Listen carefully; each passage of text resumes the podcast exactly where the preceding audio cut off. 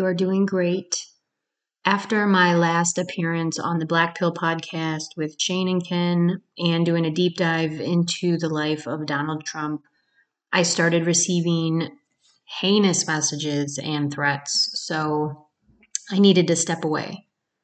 Um, as most of you know, I deleted my Twitter account, which was probably the best thing for me. I wasn't planning on ever stepping away from this type of research and work, but over time I realized that it's become a never ending distraction that keeps you away from yourself. I think it's super important to research and dig. And if it is in you, this desire to understand why the world is so fucked up, something undeniable that's burning inside you, um, I understand why people do it. I understand why people want to learn. I have felt that way my entire life, asking questions of why are we here? What is the purpose of life? What does it mean to be human? What is my purpose in this life?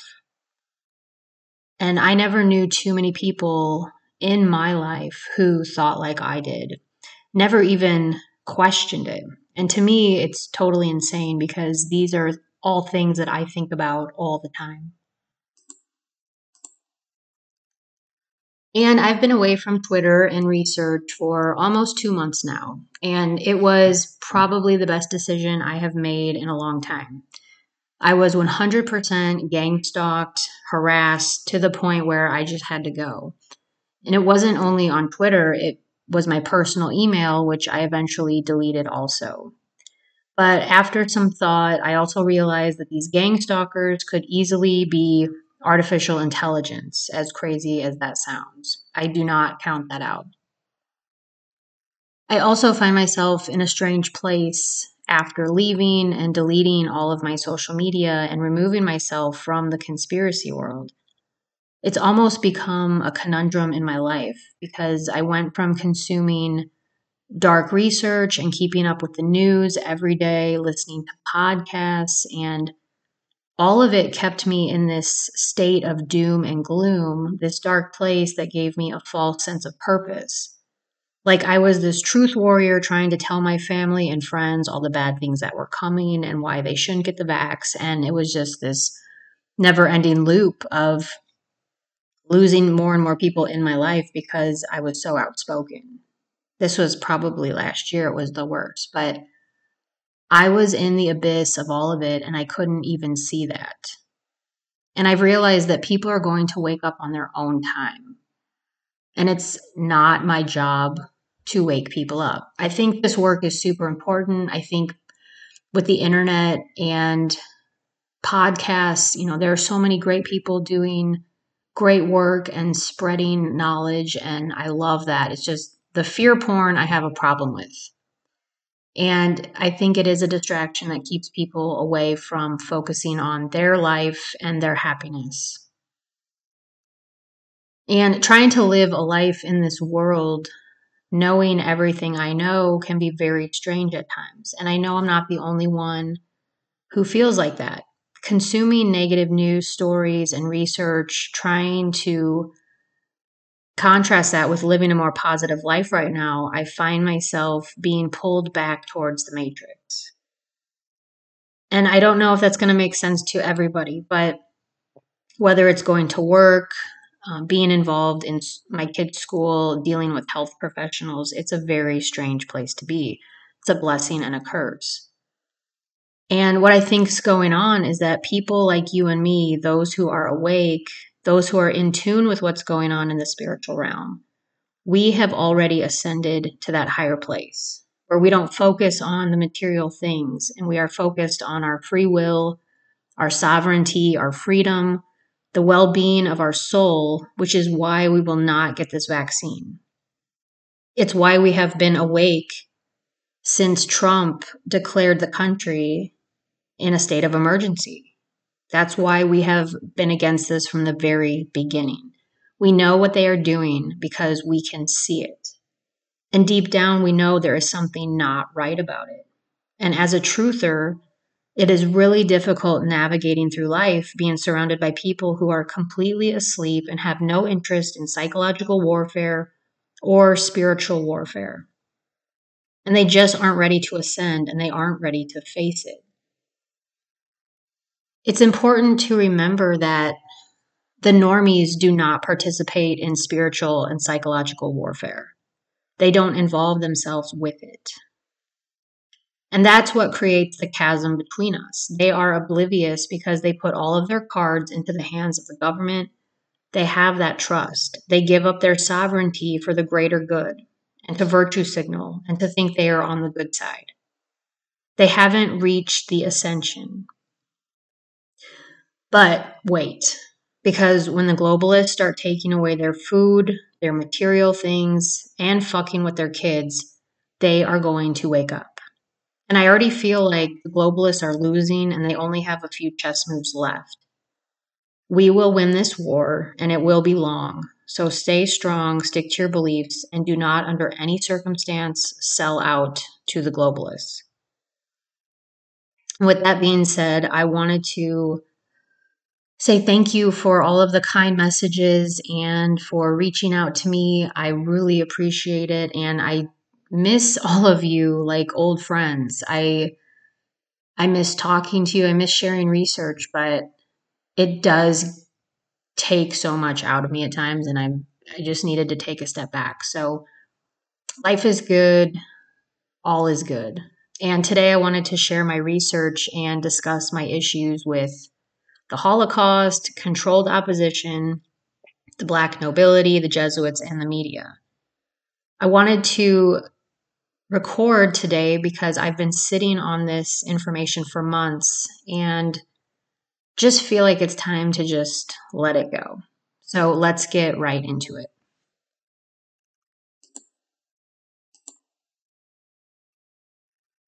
Controlled opposition is defined as counterintelligence propaganda and is carried out today legally under the Smith Mundt Modernization Act. It, this act is social engineering. It's the systematic molding and brainwashing of the individual mind to conform to group think, to one preferred ideology. That is controlled opposition. And the best example of controlled opposition right now is the woke ideology.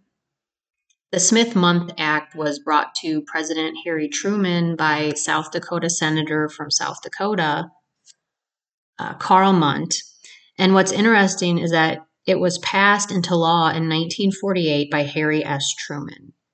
Now, this act declared that, and I quote, truth can be a powerful weapon, and that certain entities are forbidden to report truths in the United States that are against the United States government. And what's really interesting is that this bill is centered around Nazi style propaganda, including the Holocaust. Now, I have spent years reading about the Holocaust and Hitler and trying to decipher what the hell actually happened during the Holocaust. Because, in my mind, any story pushed by the public schools in history class or by mainstream media is most likely not true. I've lived through 9 11, Sandy Hook, the Boston bombing, Columbine, and now COVID. And in my 38 years of living, everything that is mainstream narrative always seems to be um, untrue. So, in my humble opinion, the Holocaust falls right in line with this type of thinking. And I'm very skeptical about the Holocaust, especially after learning that there was a plague, a disease going around in Europe at the time called typhus and lice. And we've all heard this before, but why are so many alternative stories about typhus and lice not being reported? And I've read that these so called gas chambers were actually built for the people who had typhus and lice. And the Nazis put them in these gas chambers to eliminate the virus. And that's what they were doing, that was their intention. And all we hear about is the fact that the Nazis rounded up 6 million Jews starved them, put them in gas chambers, and the rest is history. And of course, we've seen the images of the million shoes and the clothes and the black and white photography, which makes it so much more dramatic. the still images of the piles of bones, not to mention the Polish concentration camp that they proved never existed. And I believe it was near the Warsaw West train station. There was a professor named Javi Dreyfus who claimed that the mass deaths of the Holocaust were in fact fake history. And he is actually out of Tel Aviv, Israel. A Polish Canadian professor by the name of Jan Grabowski says it is all conspiracy and not true. So, if the Holocaust was real, why are so many people saying it was fake? And of course, these people are censored. My problem with the Holocaust is that to this day, if you live outside of the United States, you can go to prison for even questioning it, like in Czechoslovakia or Poland. And as you know, I was on Rokfin at one time and wanted to publish a video about the Holocaust and my problems with the story. But Rokfin, who claims to be anti censorship, does not allow fake Holocaust videos on their platform. You are not even allowed to discuss the Holocaust. And I know people who have had their videos removed because of this. So, why does Rokfin claim to be anti censorship? if you can't question the Holocaust? You know, why can't anyone in the world question it? Does it make sense that allegedly all the Jews died in the early 40s during the Holocaust, but then in 1947, Israel becomes a state and bam, all the Jews are in Israel? I mean, think about it. These are dangerous conversations. And this is why I believe the Holocaust, next to COVID, might be one of the biggest controlled opposition stories in the world. I mean, you can't even bring up that the Holocaust might not have happened the way they told us to anybody, and they will say, No, you're crazy. Like, I've seen the pictures. There's no way. I mean, I tried having this conversation with my mom, and I got nowhere fast. Like, it's just the programming of the Holocaust is so strong. It's just like COVID. And so many groups of people have had genocide. But there is something sacred about the Jews. No one can question the Jews. And if you do, you are an anti Semite. And I just ask why. Like, why can I question everything else? But this topic is off limits. It makes me all the more skeptical of not only the Jews and their obsession with people giving them 24 7 sympathy for almost a century, and remorse, but it also makes me question Hitler. You know, was Hitler really that bad? I'm no expert, but just based on my research on controlled opposition in the media, I would beg to differ. And this is not kosher with people, pun intended. I want to say, fuck the Jews. Why are they so special? Why can't we question them? We are all special. I just don't understand why we can't question it and why people are going to prison for even speaking of it. And this also brings me to the story of Christopher Columbus. Now, there is an alternate story about Christopher Columbus that he was actually a Sephardic Jew from Spain and was about to be kicked out of the country. And the story goes that he made a deal with the black nobility Colonna family of Vatican City. Now, the House of Colonna were famous for having a feud with the House of Orsini over who would take control of the Vatican. And of course, if you look at the Colonna coat of arms, it depicts the column, which is a symbol for political power. Christopher Columbus, uh, not that that was his real name, Columbus was a totally fake name given to him by the Colonnas. The House of Colonna are the owners of everything Columbus. They owned Christopher Columbus. They own the District of Columbia, the Colombo crime family, Knights of Columbus. The Statue of Liberty is the goddess of Columbia. I was watching one of my favorite 80s movies, Adventures in Babysitting, a couple weeks ago, and I've seen this movie hundreds of times, but as I watched the opening scene, I saw that it was directed by Christopher Columbus. So, of course, I paused it and Googled director Christopher Columbus. And it turned out that he also directed all of the Harry Potter films and Home Alone. Now, do you remember the interview that Macaulay Culkin did in 2018 with the French radio station Les Echos? In this interview, Macaulay Culkin accused the entertainment industry elite of being bloodthirsty Satanists who ritually kill child actors. And he basically called them satanic pedophiles, saying that they ritually abuse children in the entertainment industry. That was a quote. Uh, Macaulay Culkin also claimed that he was able to get out alive because he was a smart and suspicious child. And he also mentioned um, that the worst of them wear the shoes made from the skin of children, the red leather shoes. And he's he also said, quote, "You learn very early which of those want to abuse you and which of them have even darker tastes." So he was talking about the set of Home Alone. This was directed by Christopher Columbus. This is no coincidence. And the English name Collins derives from the name Colonna. And arguably, the Collins family in America are the most influential and powerful family in America today, or at least top three. And the Collins family owns Columbia Pictures in Hollywood. This is no coincidence.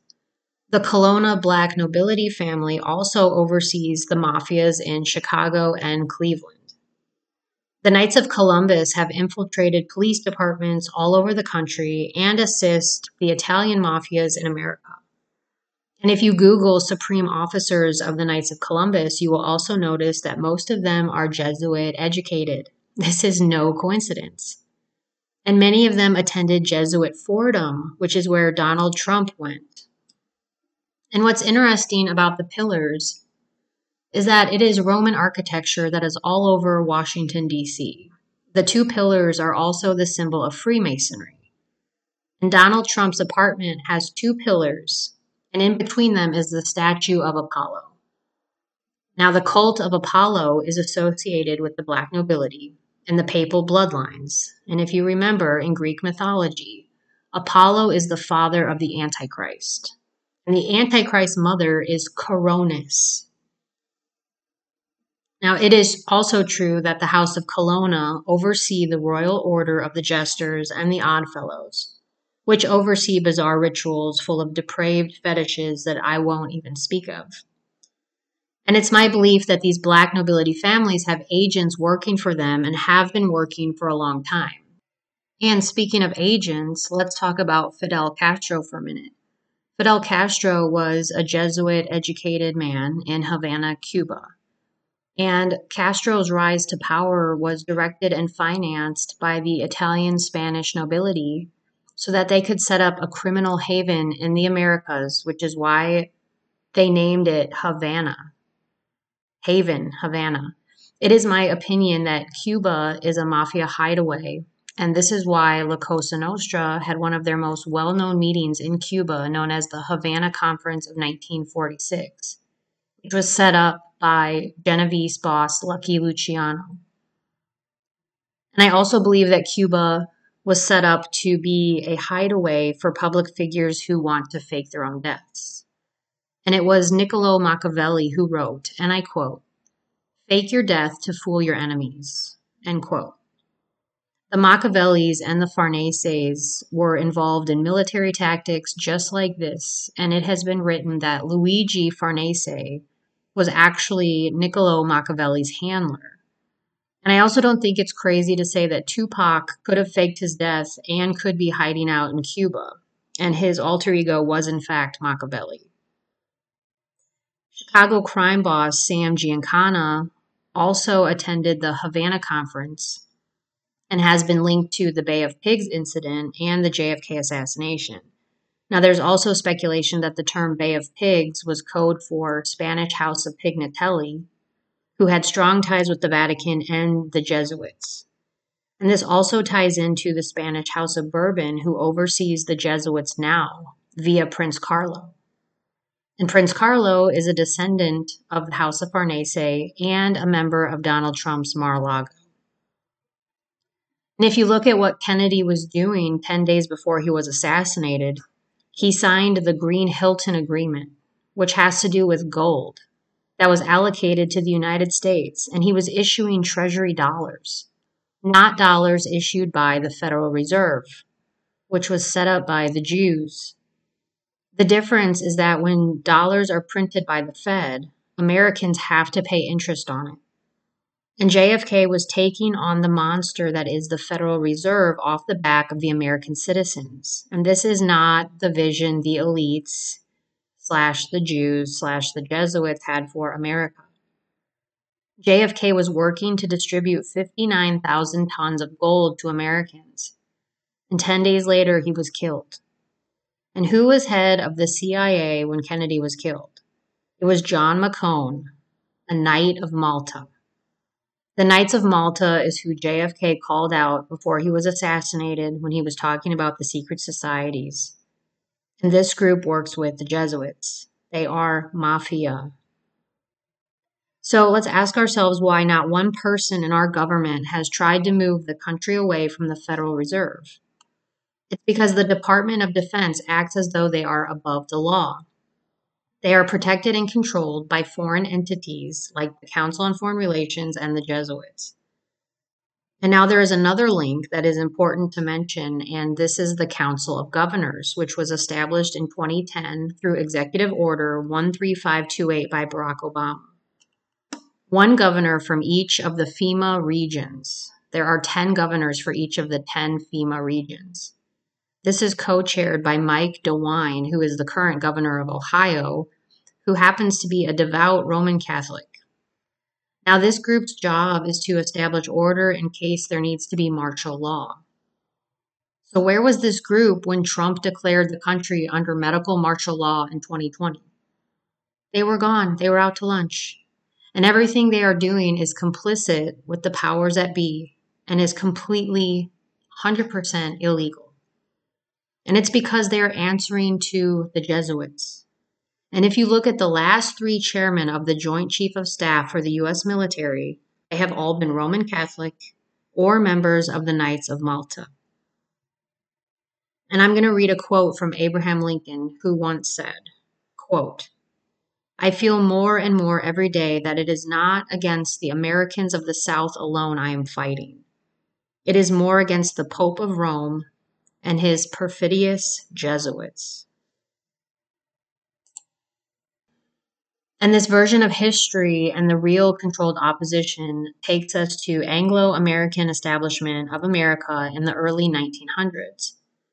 And what the Illuminati establishment did in America was brilliant for their control. They divided the establishment into two departments liberals versus conservatives. And because of this, there would never be a way out. Americans would be forced to pick a side they resonated with, and that was their model. So let's talk about the differences between liberals and conservatives.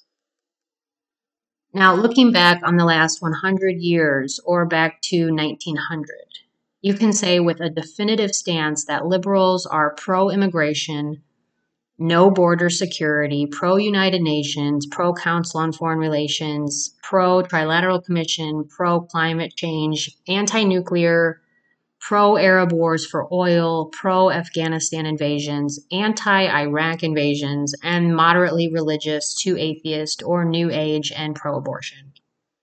I think that's a fair assessment. Conservatives, on the other hand, are pro legal immigration, pro border security, anti United Nations, anti CFR, anti Trilateral Commission, pro nuclear, pro Arab wars for oil, pro Iraq invasion, rigid, rigidly religious, and anti abortion.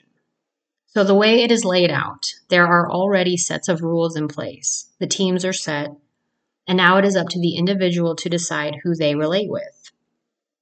I mean, don't you think it's crazy how the liberals are pro abortion and the conservatives are pro death penalty? and it's the opposite for each one. It makes no sense. At the end of the day, they're both pro death. It is not possible for someone who is pro abortion to also be anti immigration. You can't be pro climate change and pro nuclear at the same time. They have set up this system where it is virtually impossible to even have conversations regarding one's political or religious view without getting into some sort of confrontation, argument, or debate. And some would say that's a good thing. But in 1840, there was a Canadian politician and judge, Thomas Chandler Halliburton, who was the first one to say, and I quote, Never discuss religion or politics with those who hold opinions opposite to yours. They are subjects that heat in handling until they burn your fingers. End quote. Now, the next time we hear this etiquette rule come straight from John D. Rockefeller himself. And John D. Rockefeller said in 1905 Never discuss politics or religion if you want to succeed. End quote. And this was taken from an article written by Ida Tarbell, who wrote biographies on the Rockefellers and Abraham Lincoln. And it was Rockefeller who put this thought into American culture. Now, Ida Tarbell might be one of the first controlled opposition writers in the 20th century. Ida was paid to write for the Rockefellers and went on to write for all of the American Illuminati criminal institutions like the Ford Foundation, the Carnegie Foundation, Robert Brookings, who founded the think tank Brookings Institute. And there would be no United Nations today if it weren't for the Brookings Institute. The Brookings Institute was founded by Robert Brookings in 1916 and is still one of the most powerful institutions in the world when it comes to U.S. policies, next to the Council on Foreign Relations. And what's interesting about Brookings is that they don't claim to be right or left, but centrist. And since its inception, they have donated money to both liberal and conservative presidential candidates that serve their policies, and it doesn't matter which side of the aisle you fall on. And actually, President George W. Bush uh, was granted the most money from this organization.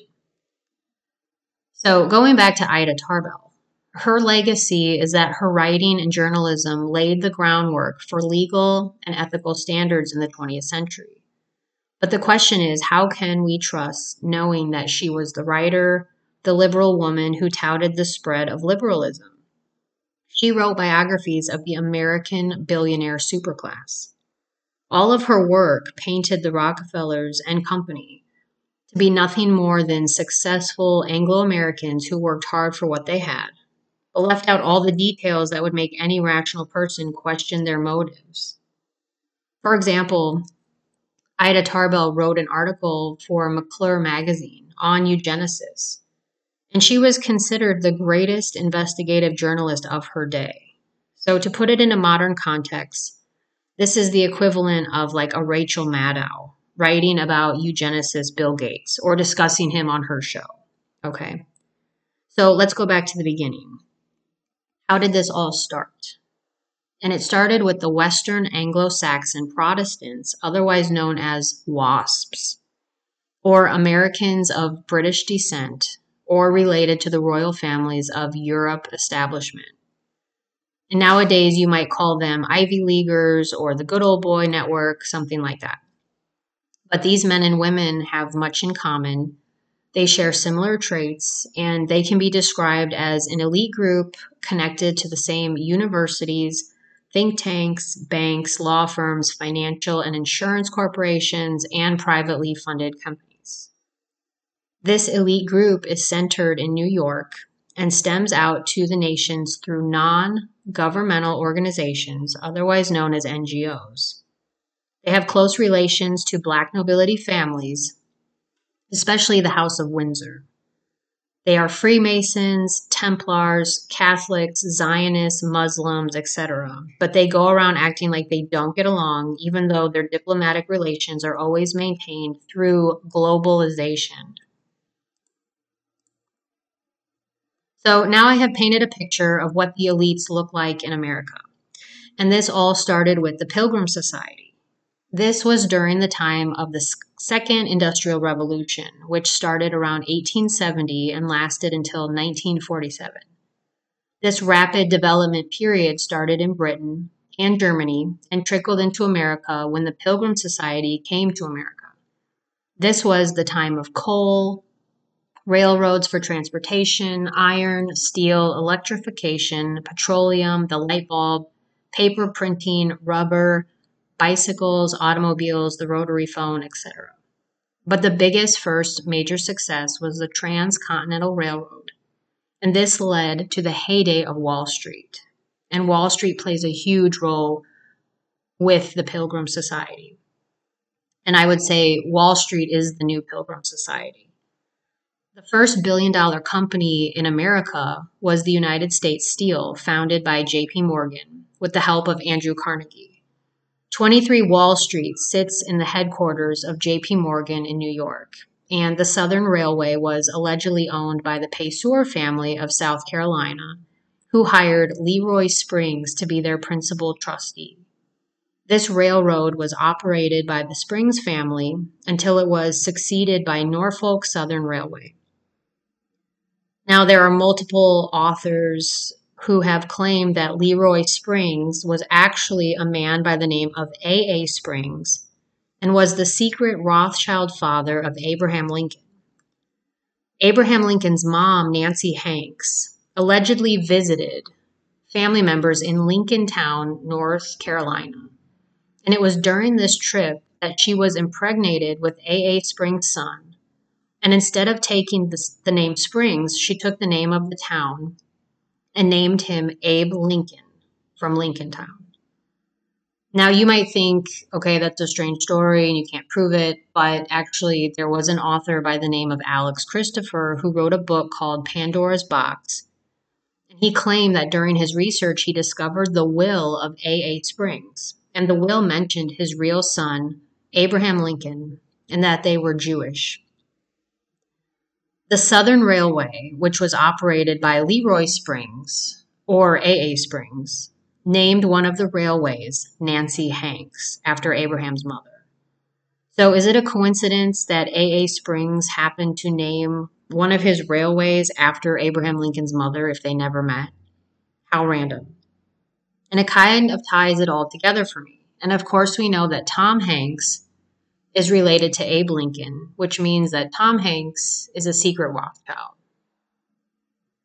And the Paysor family also allegedly hired members of the Pilgrim Society to run their companies, which were Andrew Carnegie, John D. Rockefeller, J.P. Morgan, the Vanderbilts, etc.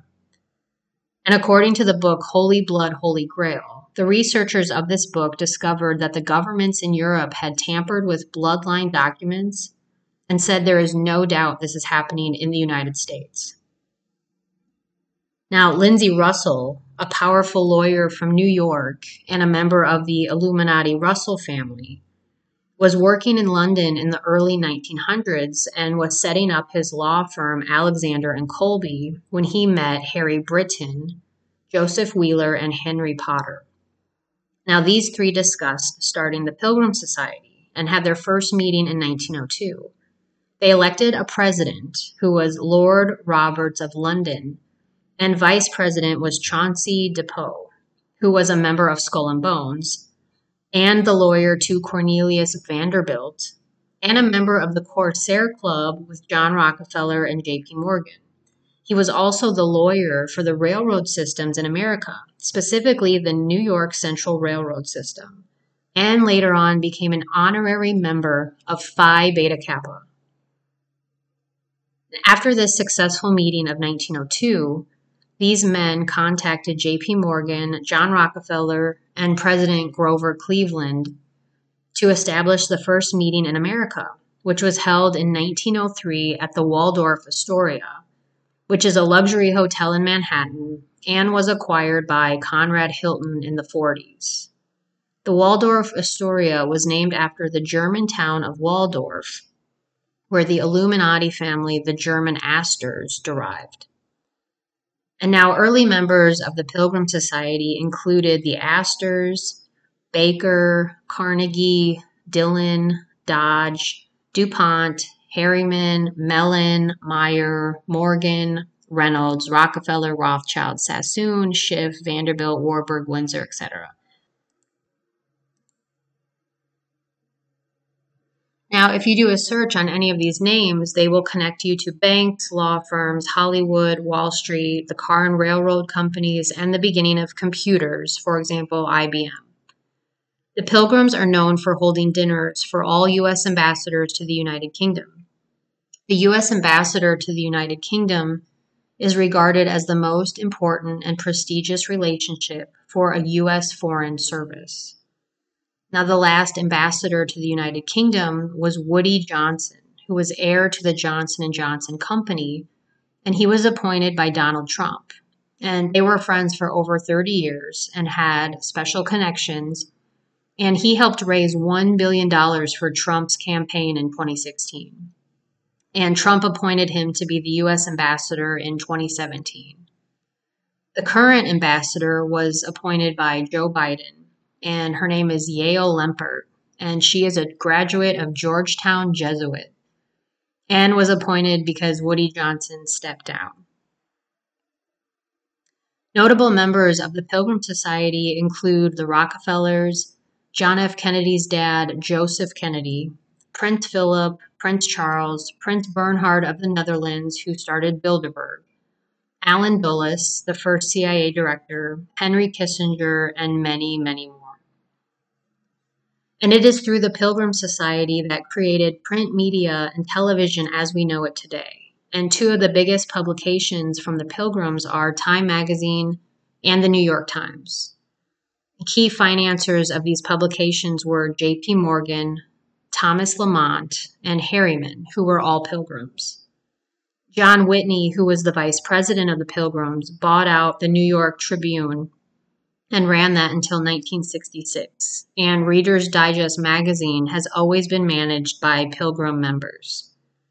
So now you're starting to see a pattern.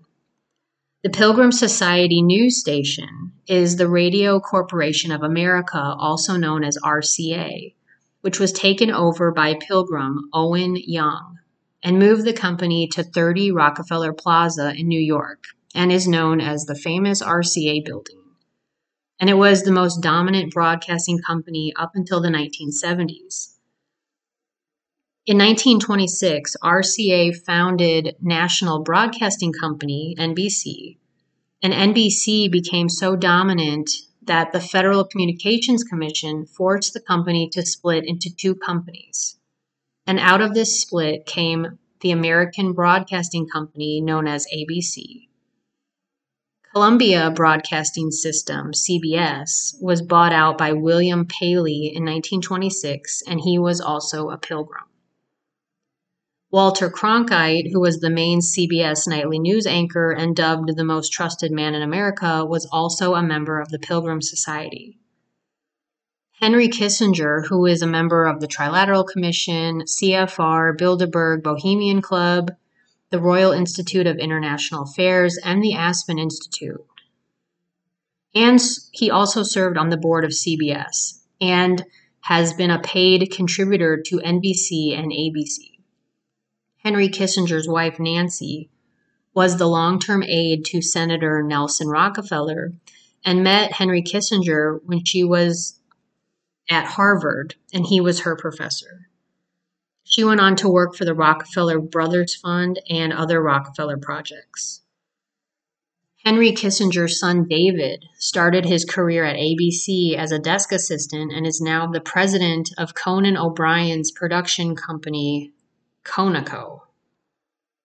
So, what we need to understand about these three networks ABC, NBC, and CBS is that they are still owned and controlled by the same people and over the century have merged and split, and it's all very confusing. But if you go to the very tippy top, they are all under the same umbrella. And I'm sure most people have seen the graphics of who controls the media, and we all know it's literally owned by the same corporations and people. But let me give you an example. And I'm going to use CBS. Paramount Pictures was founded in 1912. CBS was founded in 1927. Paramount bought 40% of CBS two years later and then went on to become Desilu Productions. Then Gulf and Western buys Paramount in 1966 and renames the company CBS Enterprises. Then they renamed CBS Enterprises to Viacom. Viacom then spins off to become its own company, leaving the remaining company to go back to CBS. In 1985, Viacom buys Showtime and MTV. A year later, in 1986, National Amusements buys Viacom, and the company is now fully owned by Sumner Redstone. In 1994, Viacom rebuys Paramount Pictures, and Westinghouse buys CBS. In 2001, Viacom buys BET, and then the company splits into two companies. One is the CBS Corporation, and the second is Viacom. In 2019, these companies merged to become Viacom CBS. And nothing has changed but the legalities and the name. And now apply this to NBC, ABC, Fox, MGM, Walt Disney, any major news corporation. They are just name changes, all owned by the same people with the same liberal woke agendas. And other pilgrim controlled media organizations are Reuters, The Observer, The Economist, Random House, and Simon and Schuster. ABC has ABC Family, ABC Kids, ABC Productions, ABC Signature, and they are all connected to Walt Disney. And it just goes on. Not to mention, all of the pilgrims have attended Harvard, Yale, Princeton, Georgetown, Columbia, Dartmouth, and Oxford. It's always the same universities doing the same grooming. In the 1970s, there were documents that came out implicating the CIA with Operation Mockingbird and claimed that the Washington Post was a CIA news operation. Now, think of how many of these are out there and controlled by either the CIA or the elites. And these CIA journalists, or the liberal CIA, which is what I call them, are all controlled by the pilgrims of America today and are still influenced by globalization and liberal agendas. All you have to do is turn on any news network to see what I'm talking about, but you already know that. And don't think that the right wing media isn't controlled because they are controlled too. Fox News is owned by Disney, but the Murdoch family retains control. But it was turned into a corporation which now owns ESPN, National Geographic, FX, Hulu, History Channel, Lifetime, and the list goes on. There is a group called the Georgetown Set, which was founded after the World War II.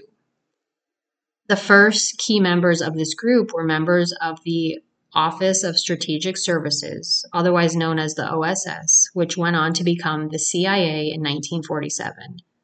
One of the main men was Frank Wisner, and Frank Wisner started lobbying for a new intelligence agency. And out of this came the Office of Special Projects, and then was renamed to the Office of Policy Coordination, and this became the espionage branch of the CIA. Operation Mockingbird was established to influence American media and recruit CIA agents and agent provocateurs to the mix. And this is still going on today. And according to Alex Constantine, in 1950 alone, there were 3,000 salaried CIA agents who engaged in media interviews, newspaper articles that were strictly put out by the CIA as propaganda.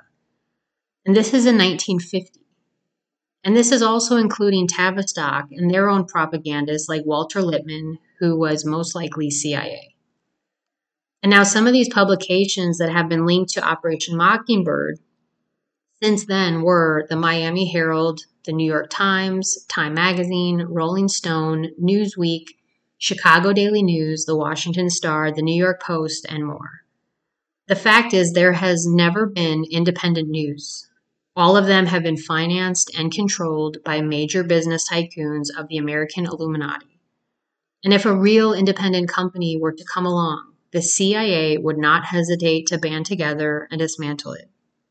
Shane Smith, the founder of Vice, Vice Media, sold out to George Soros. Vice is owned by Soros. Gaia TV is owned by BlackRock, Netflix is owned by the same three companies that own the Pfizer vaccination.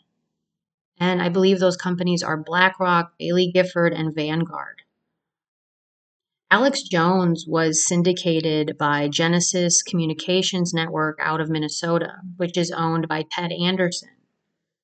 Now, Ted Anderson, uh, despite having a communications network, he also sold gold and silver. So when he went into business with Jones, it was a match made in fear porn heaven. Because Alex Jones has been touting the end of the world scenarios since the 90s. He is fear mongering his listeners to buy gold and silver from Ted Anderson.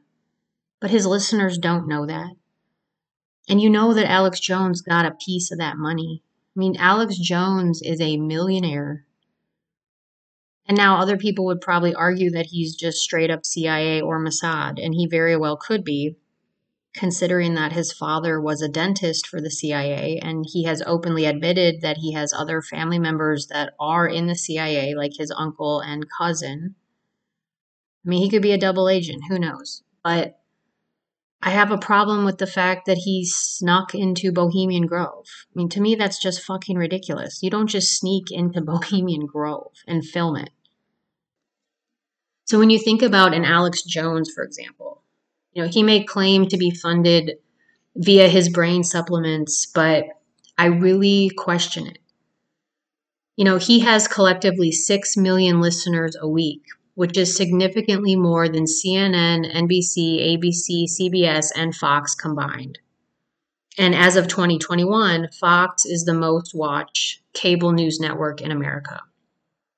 And we know that CNN is owned by Warner Media, which is now owned by AT&T. It's just this huge conspiratorial umbrella. Now, I think that if people are out there trying to wake people up and spread truth, you know, how can I bash that? How can I bash Alex Jones when basically everything he has ever said has come true? And I believe most of it.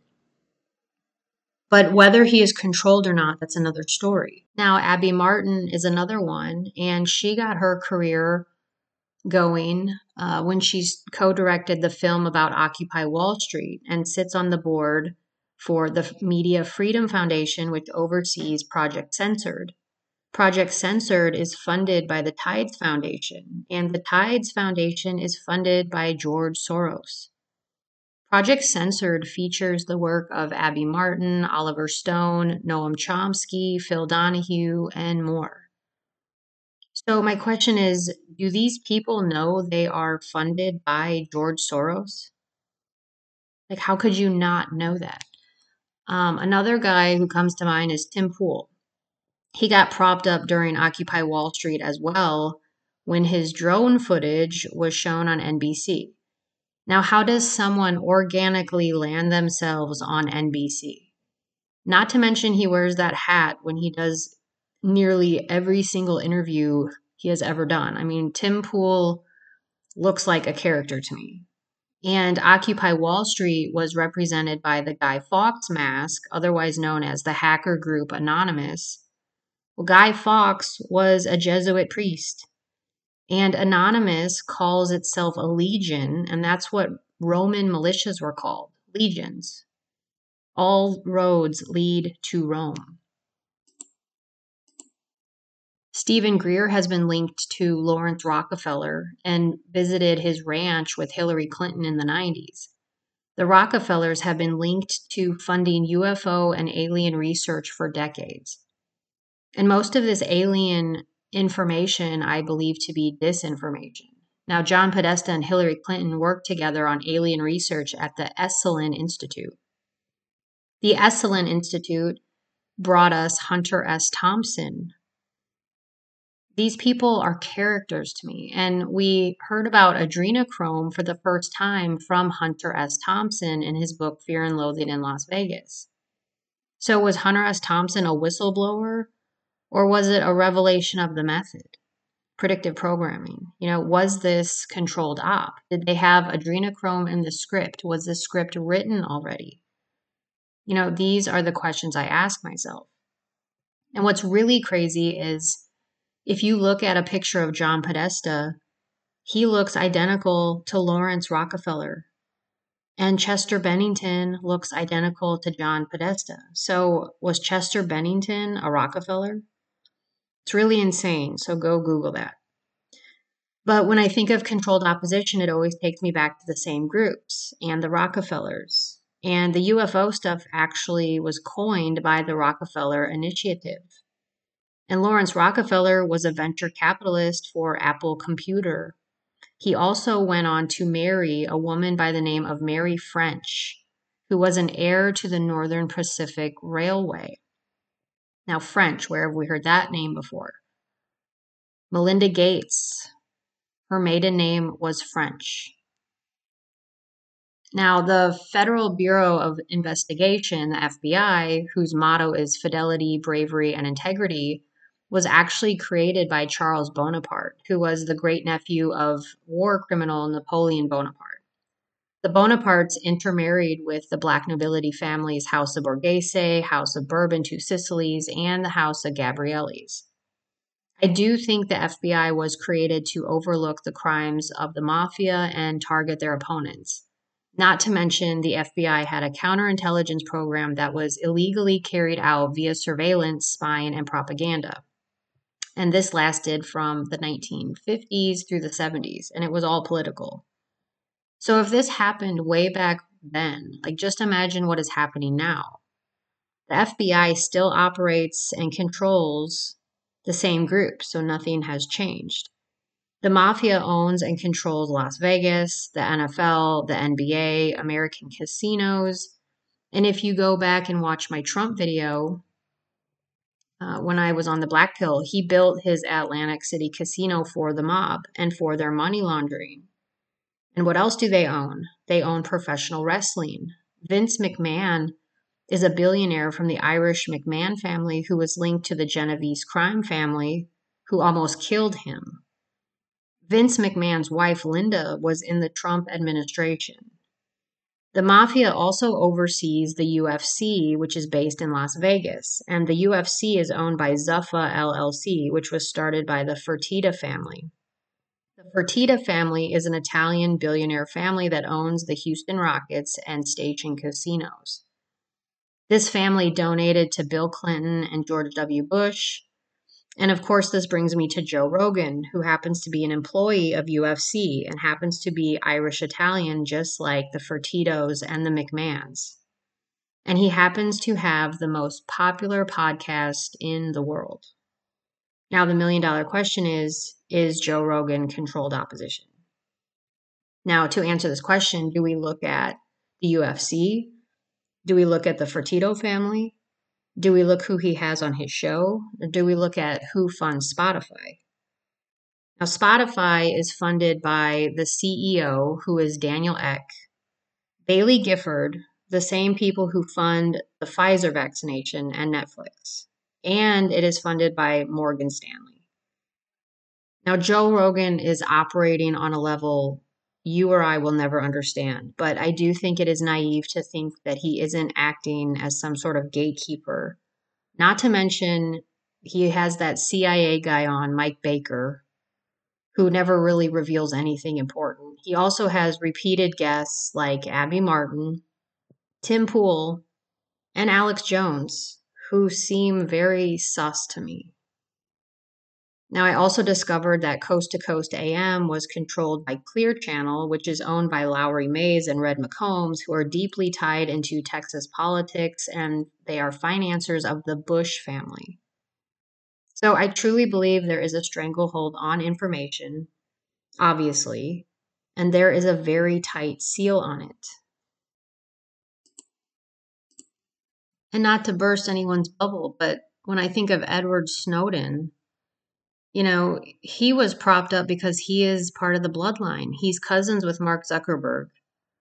You know, he came out as this whistleblower, but when you really think about what he said, I mean, what did he say that we didn't already know? We all knew we were being surveilled.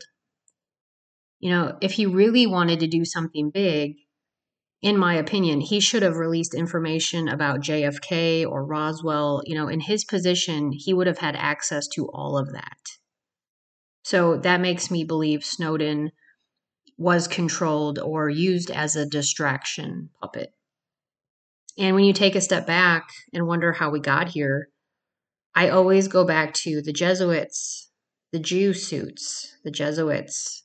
They run our Supreme Court, they run military and Congress. You know, I was shocked when I discovered that America has two constitutions. I'm not a lawyer by any stretch of the imagination, but I cannot believe lawyers from the past were able to betray our country at the level that they did. It's unfathomable to me. But it's because we were hoodwinked by the media. Nothing we have ever been told has been true, and these elitists have been protected and they keep dividing to confuse us. And there is another interesting group that is tied to the Pilgrim Society that doesn't get much coverage, and it is the 1001 Club. This club was started by Prince Bernhard of the Netherlands, and it's the same guy who started Bilderberg Group. There is very little information on the internet about this group, but it is important. And I think because there is such little info, it makes it more intriguing. You know, what were these people doing? I have read that you needed to pay a one time fee of $10,000 to join to be a lifetime member.